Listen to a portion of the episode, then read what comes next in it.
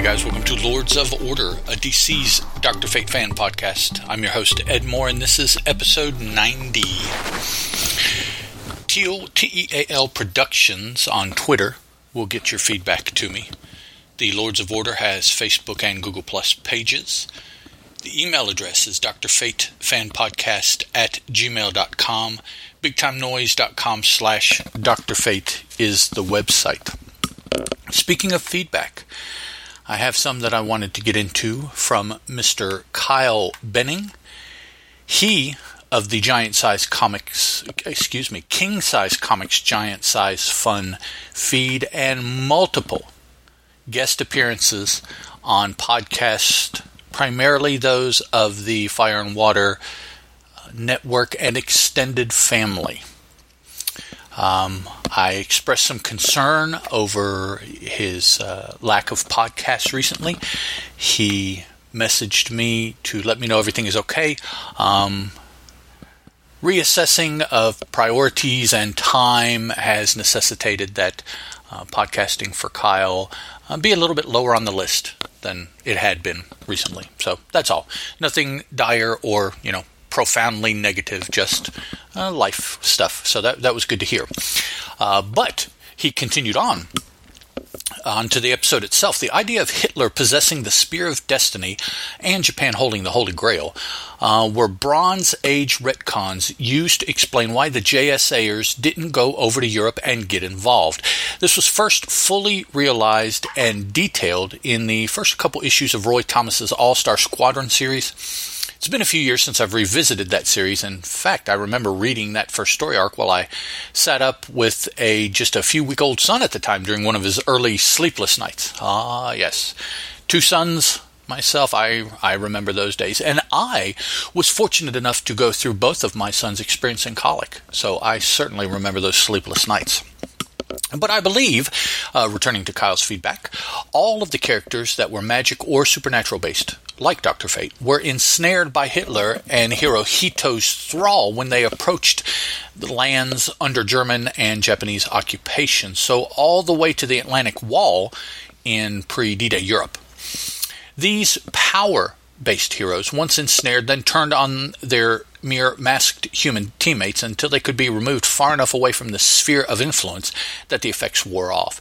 This was a tool that was implemented by Roy because so few of the DC hero stories in the Golden Age actually confronted the Axis forces anywhere but the American shores.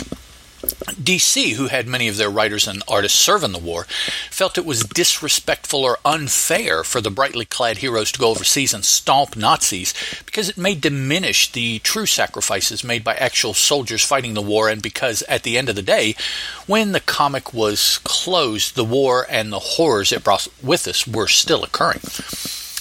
Uh, as well as Roy tried to make his All Star Squadron continuity weave in and out of the Golden Age continuity. Unfortunately, there were a few glaring errors, like this one, that contradicts his Spirit of Destiny explanation. I guess in his defense, at the time he was writing those issues in the early 80s, there was no inclination that this adventure you covered in this episode would ever be reprinted, so there would be very few people who had the issue and could call him on it. With regards to Marvel, uh, they did not shy away from the war like DC did. Their big three heroes of uh, Captain America, Namor, and the android Human Torch actively engaged and humiliated Nazis and Japanese forces in almost every story, uh, primarily through the Invaders, I believe was, was their book. As always, great episode and recap of Dr. Fate's Golden Age adventures. It was an enjoyable listen as always. Thank you very much, Kyle. I appreciate the kind words, sir. Um, and I, I want to say, uh, while I have the mic, that's, a joke, um, that I appreciate the feedback that I receive from everyone. Uh, the Lords of Order podcast seems to have found a, uh, a, a, friendship that is very enjoyable, uh, very humbling. Uh, for me, it's not something I necessarily expected, but those people that do seem to enjoy it seem to enjoy it quite a bit, and um, I, I, am glad of that, and I appreciate their feedback and their friendship. Mentions on their shows, uh, side mentions on shows they are guesting on. It, it's I hear tales of name drops all over the place, and I, I appreciate them one and all, even if all of them I, I don't mention specifically. Now, our story this episode comes from More Fun Comics issue 87. It's the second story entitled The Mystery of Room 406, cover dated, the issue is, rather, January 1943. Now, pencils, inks, and letters were by Mr. Howard Sherman. However, the script was by Joe Samachson, S A M A C H S O N, if I'm pronouncing that correctly. And our story can be found reprinted in the Golden Age Dr. Fate archives that was put out by DC in 2007. Now, that is what I have open in front of me, as um, it's a little difficult for me to afford decent copies of More Fun Comics from the early 40s, as anyone who has looked into those probably well knows. So our narrator opens telling us in one sentence a restful refuge for the ailing and soothing, shelter for the sick and injured, such is a hospital, merciful citadel of modern medical science. And when grim, silent death stalks the corridors, then those who should return hale and hearty to their homes are found stealthily murdered as if by magic. Then Dr. Fate, that fantastic figure who controls human destinies, must call on all his skill and knowledge to bring the cunning and conniving criminal to justice and solve the mystery of room 406. Now, are you all gathered in front of your radio after all that? I, I, I, love reading those because it sounds exactly like something they would say over the radio as, as you're sitting listening to the latest episode of Mystery Theater, Theater of the Macabre, or, you know, whatever from the 40s. I love those narrator uh, narrations in these stories. So the story opens with. Um, Dr. Nelson, wow, sorry about that. Uh, Dr. Well, intern Nelson, actually, he's referred to as a doctor, but he refers to himself as an intern, which he spells I N T E R N E, or he doesn't spell it, but they spell it in the book. That that weird E on the end there. But intern Nelson is in an ambulance responding to a call of an injured man that is atop a building under construction. It seems at the highest point, his arm has become trapped beneath a girder. So it's pinned between the girder of the skeleton of the building and a stray girder that has fallen onto it.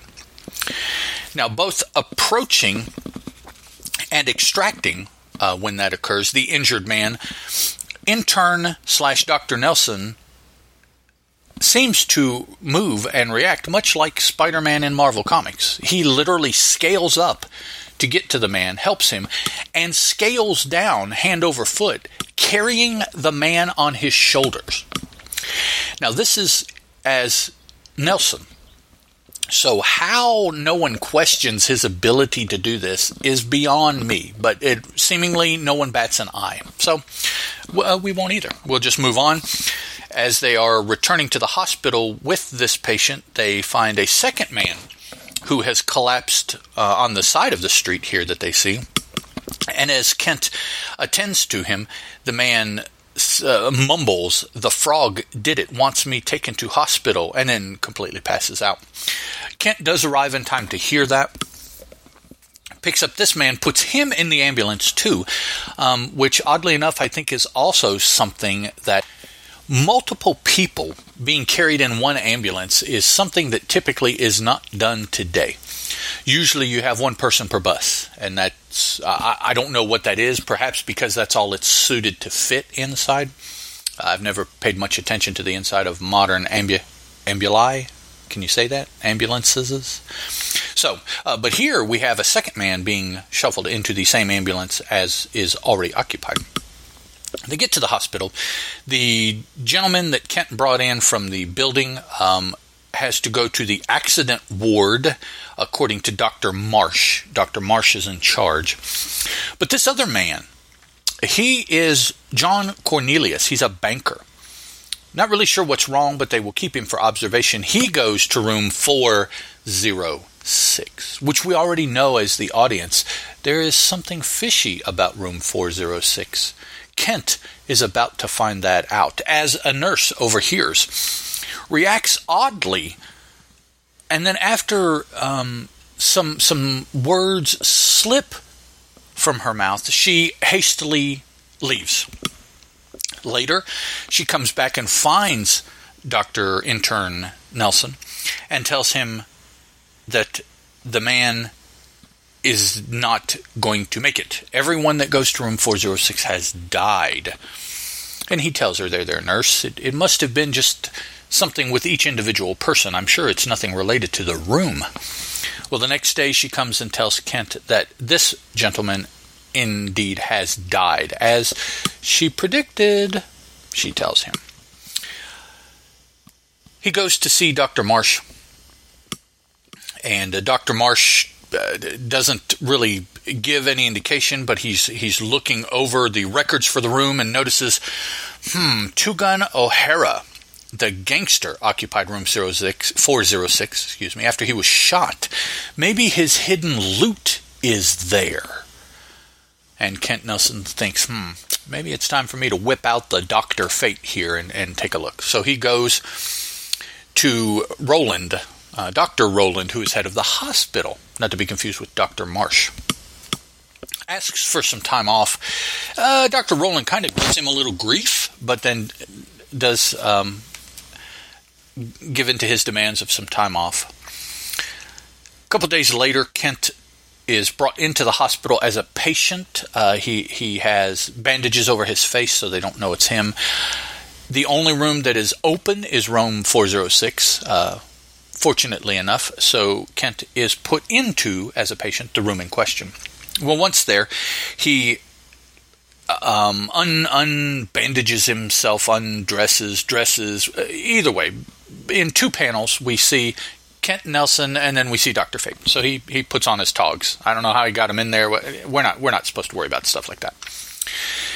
And uh, he hears a hissing, and then he notices uh, that it smells like hydrocarbons. And then he thinks, well, hydrocarbons burn, so he lights a match and tosses it in the area of the hissing, and it illuminates a group of men all wearing gas masks. So Dr. Fate proceeds to take care of the men with much of the now well used uh, 40s banter. And it starts out with Dr. Fate saying, Looks like a convention of thugs. Think I'll open the proceedings by rapping for order on this block of wood. And he hits the one thug and says, he, The thug says, Ooh, I got hit by a sledgehammer. And then Fate continues, You raised your hand to speak, so you may have the floor. And this guy is speaking yes, but with with without my teeth, I'm speechless as he has been punched by fate. One of the gangsters has a Tommy gun, points it at fate. No avail. The bullets bounce off, as as we well know. Fate picks up a chair and smashes it across the face of this thug, giving the fourth thug, uh, excuse me, gangster, the time to escape. Um, and Fate sees how they have been leaving and presumably entering the room without anyone seeing. There is a vent uh, near the top of the room that they have been using to gain entry and exit from the room. He goes to one of the other gangsters who is still alive but is dying uh, because he has to help. He is Kent Nelson, uh, super intern doctor dude. So he, he can't just let the man die. He has to help him. And as he's attempting to uh, give him first aid, the man is mumbling, You can't help. Bullet aimed at you got me. So one of the bullets uh, bounced off of Fate and hit him. The frog, they're not dead, not dead. Ah, as, as the life drains from our gangster. So Fate thinks a moment, considers everything that he has gathered now about the thugs and coming into the room and Frog and, and doesn't you know reach anything. He just sums everything up for us. Next panel, we see Fate looking at his scrying globe, um, his great globe of pure crystal. It tells us, and he sees the frog meeting with some of its henchmen. He follows the signal by way of his magic ring. It glows, and I would presume it must glow brighter when you're near it. Finds that the frog has a hidden lair in the bottom of a lake nearby. Gaining access, Fate attempts to dispatch the thugs and the frog, but the frog surprises him, feigns being knocked out, but kicks Dr. Fate with a double leg whammy to the chin, momentarily stuns him, allowing Frog and his gangsters to escape, opening this hidden layer to the lake waters. So it's starting to fill up. Uh, Fate still needs to breathe. Oxygen is, is, is an issue. It's his kryptonite. So he's looking around. He sees a canister of the hydrocarbons that were used in the room in the hospital. Uh, releases the valve and then lights them. The explosion, and we don't see this, we're told before and after. The explosion was enough to hold the water back, create enough pressure to hold the water back to allow fate to escape into the lake waters and eventually climb out.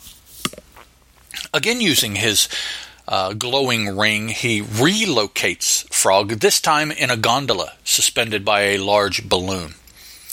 He despe- descends upon the gangsters and the frog, starts beating them up, finds some prisoners that are tied up, and sees that these are all the men who have died. So they truly did not die. Uh, they're being kept alive and held captive for ransom um, insurance payments, as it turns out.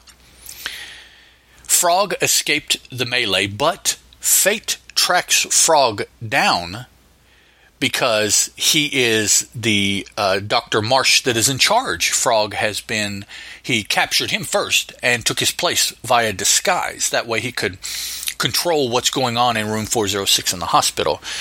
Well, Fate susses this out, exposes him, knocks him out, and in our last panel we see that he returns speaking to Dr. Rowland. Of course, uh, Dr. Rowland has the uh, the same response as those that surround Clark Kent and Superman.